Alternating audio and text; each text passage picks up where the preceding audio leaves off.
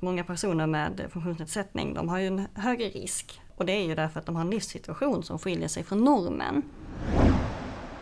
Du lyssnar på Socialtjänstpodden. Idag pratar vi om våld mot personer med funktionsnedsättning. Vem är jag till för som socialarbetare? Står jag på den svaga sida? Står jag på maktens sida? Min kompis sa att om man snackar med SOS så tar de barnen. Att spara pengar till statskassan genom att utförsäkra en massa människor. Då biter man sig själv i svansen till slut. Och det är väldigt viktigt för Sverige att socionomer vill arbeta i socialtjänsten. De vill ha en socialtjänst där socialsekreterarna är stolta över sitt jobb.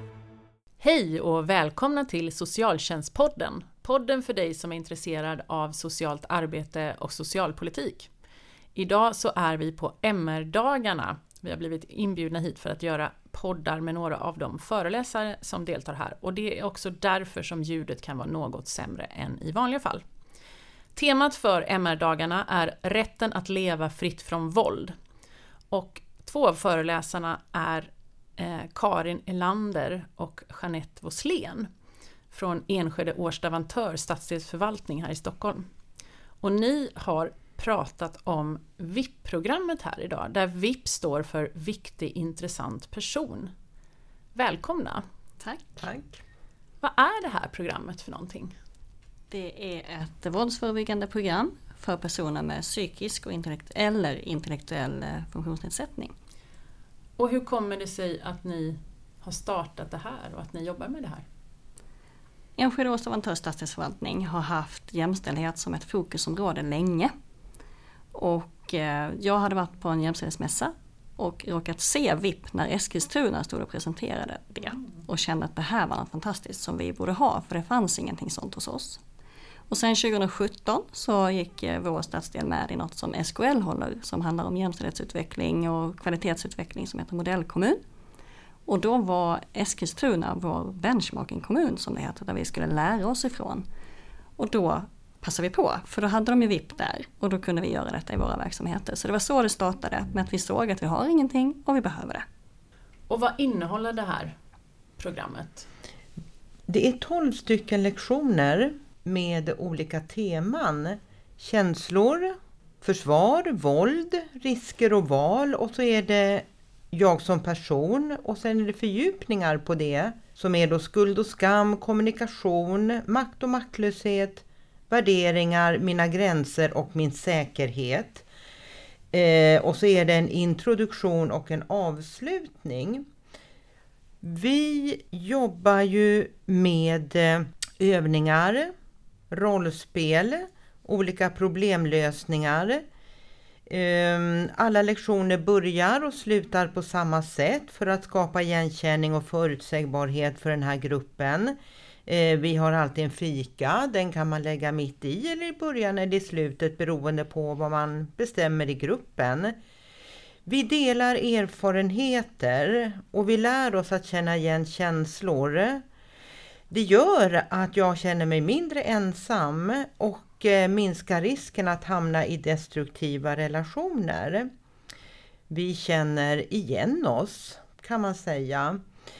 Vi delar många erfarenheter och får också passa om det är svårt. Och det här använder, min upplevelse är att alla deltagare använder sig av möjligheten att passa. Lika många pratar på. Mm. Och de som börjar att passa kan passa kanske ett antal lektioner för att sen ändå börja och prata. Vissa lektioner är lite tuffare än andra. Eh, vissa lektioner kan vara tuffa i en grupp men inte i en annan grupp så att det går inte att förbereda sig 100% hela tiden. Hur många är det i varje grupp? Ja, vi är två gruppledare och eh, sex stycken det ultimata är sex stycken deltagare men nu har vi grupper som är något större och något mindre. Det kan också vara så eh, att det är mindre grupper för att eh, eh, deltagarna har eh, större behov. De kanske behöver tolk, mm ja, sådana anpassningar. Eh, det är också så att i den stora gruppen så är det stöd med i gruppen för att eh, hjälpa personen att ja, men håll, hjälpa till att hålla ihop personen. Um, vi är två gruppledare också för att eh, det kan bli väldigt känslosamt. Och eh, om någon behöver gå ut så ska det vara en kvar i, mm. i, i rummet. Vi kan också, eftersom vissa lektioner är känslomässiga så kan även jag som gruppledare behöva bolla över till min gruppledarkollega. Så att vi har stort stöd av varandra. Eh, också viktigt i reflektionen efteråt att vi är två som reflekterar. Och vi eh, har valt att reflektera utifrån vissa frågor. Mm. Och reflektionen, våran reflektion har också ändrats allt eftersom lektionerna ändras. Alltså vi kommer, vi kommer lite djupare. Och att eh, vi bollar också vårt eget förhållningssätt till frågorna. Så att eh, det är viktigt att göra det. Och hur länge pågår varje? Två timmar. Två timmar, Två timmar med fika. Och det är jätteviktigt att, att man håller tiden. Mm. När man kommer och när man slutar och vi drar gärna inte över. Och fikat att det är liksom så här eh, noga. Och, och de är en gång i veckan? En eller? gång i veckan mm. i 12 veckor. Och vi kan ställa in om det är så att någon är sjuk eller att man har ett höstlov så kan man ställa in gruppen och då skjuter man upp den. Och eh, blir vi själva sjuka så är det ultimata att vi har en vikarie. Mm. Att vi inte kör själva. Och hur kommer det sig att det här programmet är riktat mot personer med eh, psykisk och intellektuell funktionsnedsättning? Hur mycket mer utsatta är ah, de för så. våld? Mm. Eh, det är ju ett stort mörkertal mm. och det är ju bland annat för funktionsnedsättningen i sig. Att jag kanske inte vet just vad jag har för möjligheter och så vidare. Då tar jag inte om. Eh, men det är också det här Eh, en rapport som Myndigheten för delaktighet kom ut med 2017 som heter Mäns våld mot kvinnor med funktionsnedsättning. Där visade det sig att många personer med funktionsnedsättning de har ju en högre risk, så som du säger då. Och det är ju därför att de har en livssituation som skiljer sig från normen. Och det innebär att de har ökad risk för att utsättas. Och det kan handla om att de har en svag ekonomisk ställning eller en lägre utbildningsnivå att man står i en särskild beroendeställning eller att man blir utestängd från samhället på grund av bristande tillgänglighet. Att man har svårigheter att tillgodogöra sig information eller att man löper risk för att bli manipulerad. Mm. Och sen också det här att man har, kan ha många personer i sin absoluta närhet och det kan också vara en riskfaktor i sig. Och Brå rapporterar att risken att utsättas för våld vid en psykisk funktionsnedsättning, det är två till tre gånger högre än vad det är för normalbefolkningen. Och olika studier skulle då säga att det motsvarar ungefär var tredje till varannan kvinna jättehögt. som är utsatt. Ja. Precis, det är jättehögt. Varannan kvinna som har en funktionsnedsättning. Ja, mm. som är utsatt då.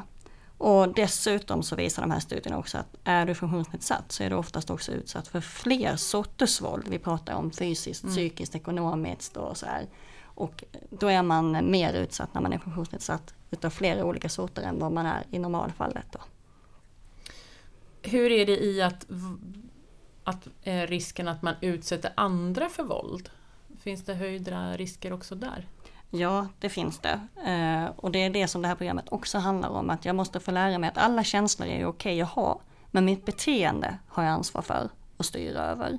Så det är ju både ett våldsförebyggande utifrån att bli utsatt eller att utsätta. Och det kan också ligga i att jag tror att det här hänger ihop med min funktionsnedsättning, att jag gör så här, men att jag får lära mig att jag är ensamt ansvarig för de handlingar som jag gör. Mm kan göra att jag plötsligt börjar tänka efter.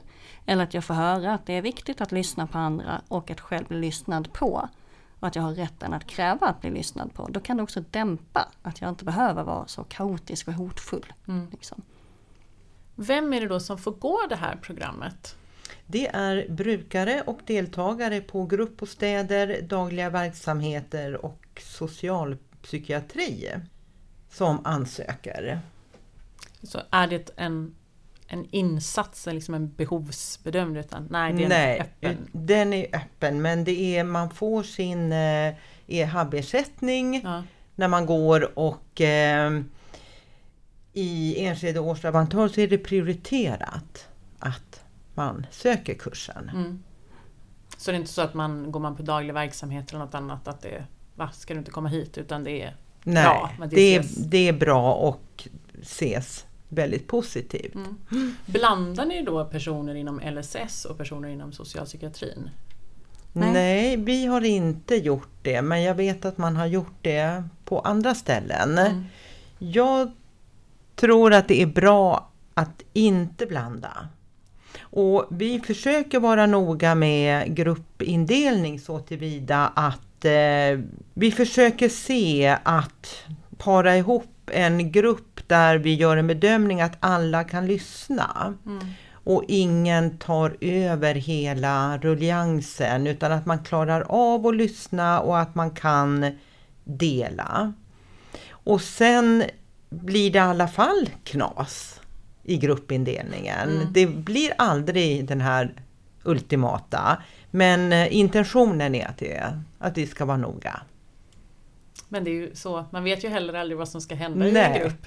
Man gör ju inte det. Och det har faktiskt varit överraskande att lektioner som i en grupp har varit extremt traumatiska har i en annan bara gått förbi. Mm. Och då har vi suttit laddade till tänderna. Mm. Men det som jag tänker är viktigt att säga också det är att ni gruppledare får ju också handledning. Ja, det får vi.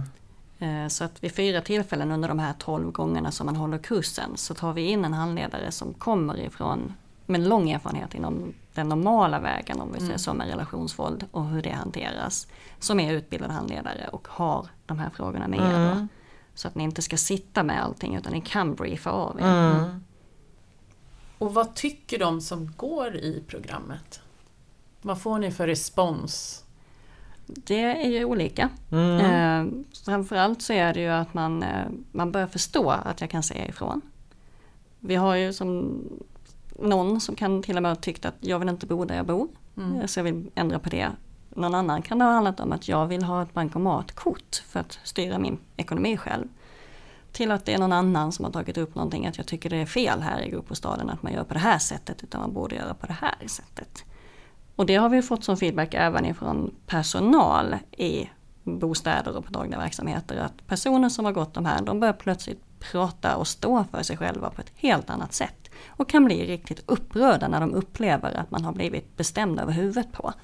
Så det är positivt. Så det, är, låter ju som att det verkligen är, stärker självkänslan och självförtroendet hos Ja, och det är det de som, som är deltar. syftet. Liksom, Att man ska få ett stärkt självkänsla och också veta att jag har rättigheter. Mm. Mm. Och hur ser personalen i, som deltagarna träffar i, i andra verksamheter på ehm, det här programmet? Det är också blandat. Mm. Eh, Därför tror vi att det hänger ihop med kompetensen. Ja. Om jag, vad jag vet och hur rädd jag är för det här.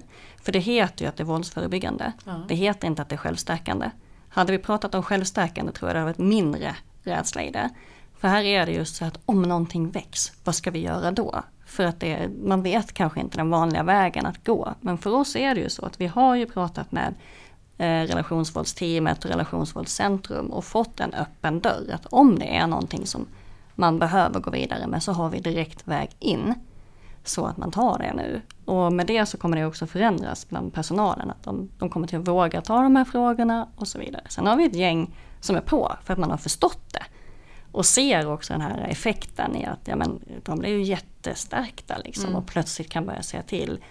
Även om det får ringa på vattnet också, att man behöver ändra sitt arbetssätt kanske och tänka annorlunda. Att vad var det jag gjorde nu? Nu var jag ju i någons hem och inte på min arbetsplats. Och i grupperna blandar ni då eh, över kön och ålder och Nej, det är kvinnogrupp och mansgrupp. ja. Och vi försöker hålla gruppledare så att kvinnor leder kvinnor och män leder män. Men det går också att ha en man och en kvinna om det skulle knipa. Ni har ju precis hållit föredrag här på MR-dagarna. Vad lyfter ni för särskilt där? Det var jag som pratade då eh, och jag lyfte ju framförallt där att personer med funktionsnedsättning befinner sig i en särskilt utsatt situation för våld. Så. Och det är genom sitt beroende och att de är osynliggjorda i vårt samhälle. Dels för att vi inte vill se riktigt Mm. men också för att jag inte kan finnas på de arenor som alla andra är på. Det är inte tillgängligt för Mm. mig. Men också att man är sårbar genom att man behöver hjälp också av andra. Så att vågar jag då säga någonting, finns någon annan som täcker upp för mig då? Ehm, och sen pratade jag också om att det här VIP, det är ju ett sätt att arbeta våldsförebyggande och försökte beskriva vad, vad kan det vara för övningar som man kan göra och vad handlar det om? Och att våga göra, inte vänta. Eh, prata om fördelarna med att jobba utifrån en manual. Eh, för det är ju så, gruppledarna har fått gå i fem dagar och utbilda sig. Och har gjort hela den här manualen själva så att man kan alla övningarna och alla lektionerna och har, har provat på att känna hur det känns att behöva dela sådana här uppgifter eller ja, upplevelser. Mm. Eh, och att eh, målet då är ju den här att minska utsattheten genom att stärka självkänslan och att få eh, kunskap om sina rättigheter. Och det här är ju också unikt att detta är ett program som vänder sig direkt till den det berör. Med tanken att ge makten till den som det berör för att de då också får makten att kunna förändra sina liv. Har socialtjänsten, alltså LSS-handläggare och, och personal inom verksamheten enligt LSS tillräckligt med kunskap om att de personer som de möter är särskilt eller riskerar att vara särskilt utsatta för våld? Det ser ju olika ut på olika ställen och med olika personer. Men generellt så kan man säga att kunskapen absolut behöver stärkas. Och eh, MDF, Myndigheten för Delaktighet. delaktighet 2017 rapport Mäns våld mot kvinnor mot, eh, funktionsneds- mot, mot kvinnor med funktionsnedsättning visar dessvärre att verksamheter som arbetar med att ge stöd riskerar att fungera som rättsfria zoner. Och rättsfri zon betyder ju att det i just det fallet då är personalen som avgör vad som är okej och vad som betraktas som ett vålds och övergrepp. Och det hanteras då istället som bristande bemötande och som, en, som avvikelse rapporteras eller hanteras som en lex Sarah. Vilket innebär att personer kan utsättas gång på gång under år. Och eh, att det är personalens värderingar som styr och avgör eh, allvaret i övergreppet. Så det blir liksom en väldigt sluten värld Ja. där det inte riktigt finns insyn i Precis. Hur det- man blir behandlad. Den insyn som blir, det blir ju att då tittar vi på utifrån att det är en bristande rutin eller Ja. ett felaktigt bemötande. Istället för att den här personen faktiskt får en juridisk prövan. Mm. För det är ju det det handlar om, att har jag blivit utsatt för ett övergrepp, då ska det ju alltså in i den juridiska vägen. Mm, Att då ska det polisanmälas. Ja, precis. Och får det anpassas utifrån den personens förutsättningar att hantera en, en sån process. Mm. Och sen tänker jag där vi är idag också att det faktiskt är en mänsklig rättighet. Ja, Att det är ens hem, att man Ja. får sina rättigheter respekterade där. Ja. exakt. Absolut. Så ja, det behövs fyllas på med kunskap. Ja. Gör ni några insatser till personalen i er stadsdelsförvaltning? Ja, flera. Vad gör ni då? Ja, och nu tänker jag så att jag kommer faktiskt att sprida det här så jag kommer inte bara till CV och stadsförvaltning Nej. utan det blir mer. Men VIP-kurserna de, de sprider liksom ringar på vattnet eh, inom LSS och socialpsykiatrin som jag redan har berättat om. Mm. Att man börjar säga ifrån och personalen liksom upptäcker plötsligt att vi behöver ändra arbetssätt eller vi behöver kompetensutveckla oss för att vi förstår inte riktigt vad det här handlar om. Eh, och man måste ändra för att kunna vara mer öppen i personalgruppen och också börja prata om frågorna. Så att det finns material framtaget eh, som stadsdelen själv har tagit fram också som ska just stödja chefer för hur ska jag kunna prata med min personal. Mm. Det är framtaget så att man ska kunna använda det på arbetsplatsträffar eller att man tar det på eh, planeringsdagar. Och det är om mäns våld för kvinnor. Sen är det ju så att socialförvaltningen i eh, Stockholms stad har sedan 2018 ett krav på att all personal inom socialtjänstområdet ska genomföra NCK, alltså Nationellt centrum för kvinnofrids, deras webbutbildning om våld. Eh, så det är en grundnivå vi måste ha. Och sen har man också tagit vidare i att eh, Stockholms stad erbjuder tillsammans med KI en trepoängs högskoleutbildning då med mäns våld mot kvinnor där de också pratar om funktionsnedsättning. Och sen har det under det här året som har gått varit många satsningar på både hel och halvdagsutbildningar och senast förra veckan var det en som, som du var på mm. som handlar om eh, våld, pornografi och maskulinitet. Så det, det, är många satsningar som görs på det. Men sen låter det också som en, att en sak är att gå på utbildning men att det också behövs mycket av det som ni gör i programmet, att prata om det och mm. hur kan man då eh, bemöta eller hur ska man göra om man ser en kollega, hur ska man eh, göra för att det inte ska hända på ens arbetsplats och hur ska man bemöta våldsamt beteende från mm. brukare utan att själv använda våld. Ja precis och det där är ju, dels ser jag ju att vi håller på att se över våra rutiner för det saknades rutin för hur jag skulle göra när jag såg någonting. Mm. Eller fick misstankar om någonting och den rutinen håller på att upprättas så att vi, vi ska veta hur man ska göra. Vi pratar mer och mer också om vikten utav handledning, som jag säger gruppledarna mm. får handledning eh, med erfaren personal om just när det gäller våldsbearbetning. Men min personal, eller vår personal, våra kollegor, de jobbar ju med att se våldet, att vara utsatta själva. Och där pratar vi också om vikten av att få handledning i det här, att hur, hur ska jag hantera det jag blir utsatt? För den delen, att kunna briefa av mig på det. Och också vilket arbetssätt är det vi ska ha, att man, man får förändra det här så vi börjar också prata mer om att vi måste vara lågaffektiva. Mm. Vi måste gå in på den här strukturen med att ha en tydliggörande pedagogik ordentligt hos oss så att det blir ännu mer starkt genom de här träffarna och det vi får lära oss mer och mer. Så det, det, det får ringa på vattnet på många sätt för att man ska kunna få det att bli ett levande sätt att jobba. Och de anhöriga då? Hur involverar ni dem?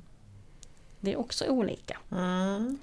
En del, för de här personerna är ju myndiga. Mm. Så de har ju rätten att bestämma själv och inte tala om om man är med och så sådär. Men det finns några som har haft anhöriga som har varit väldigt intresserade innan och vill veta.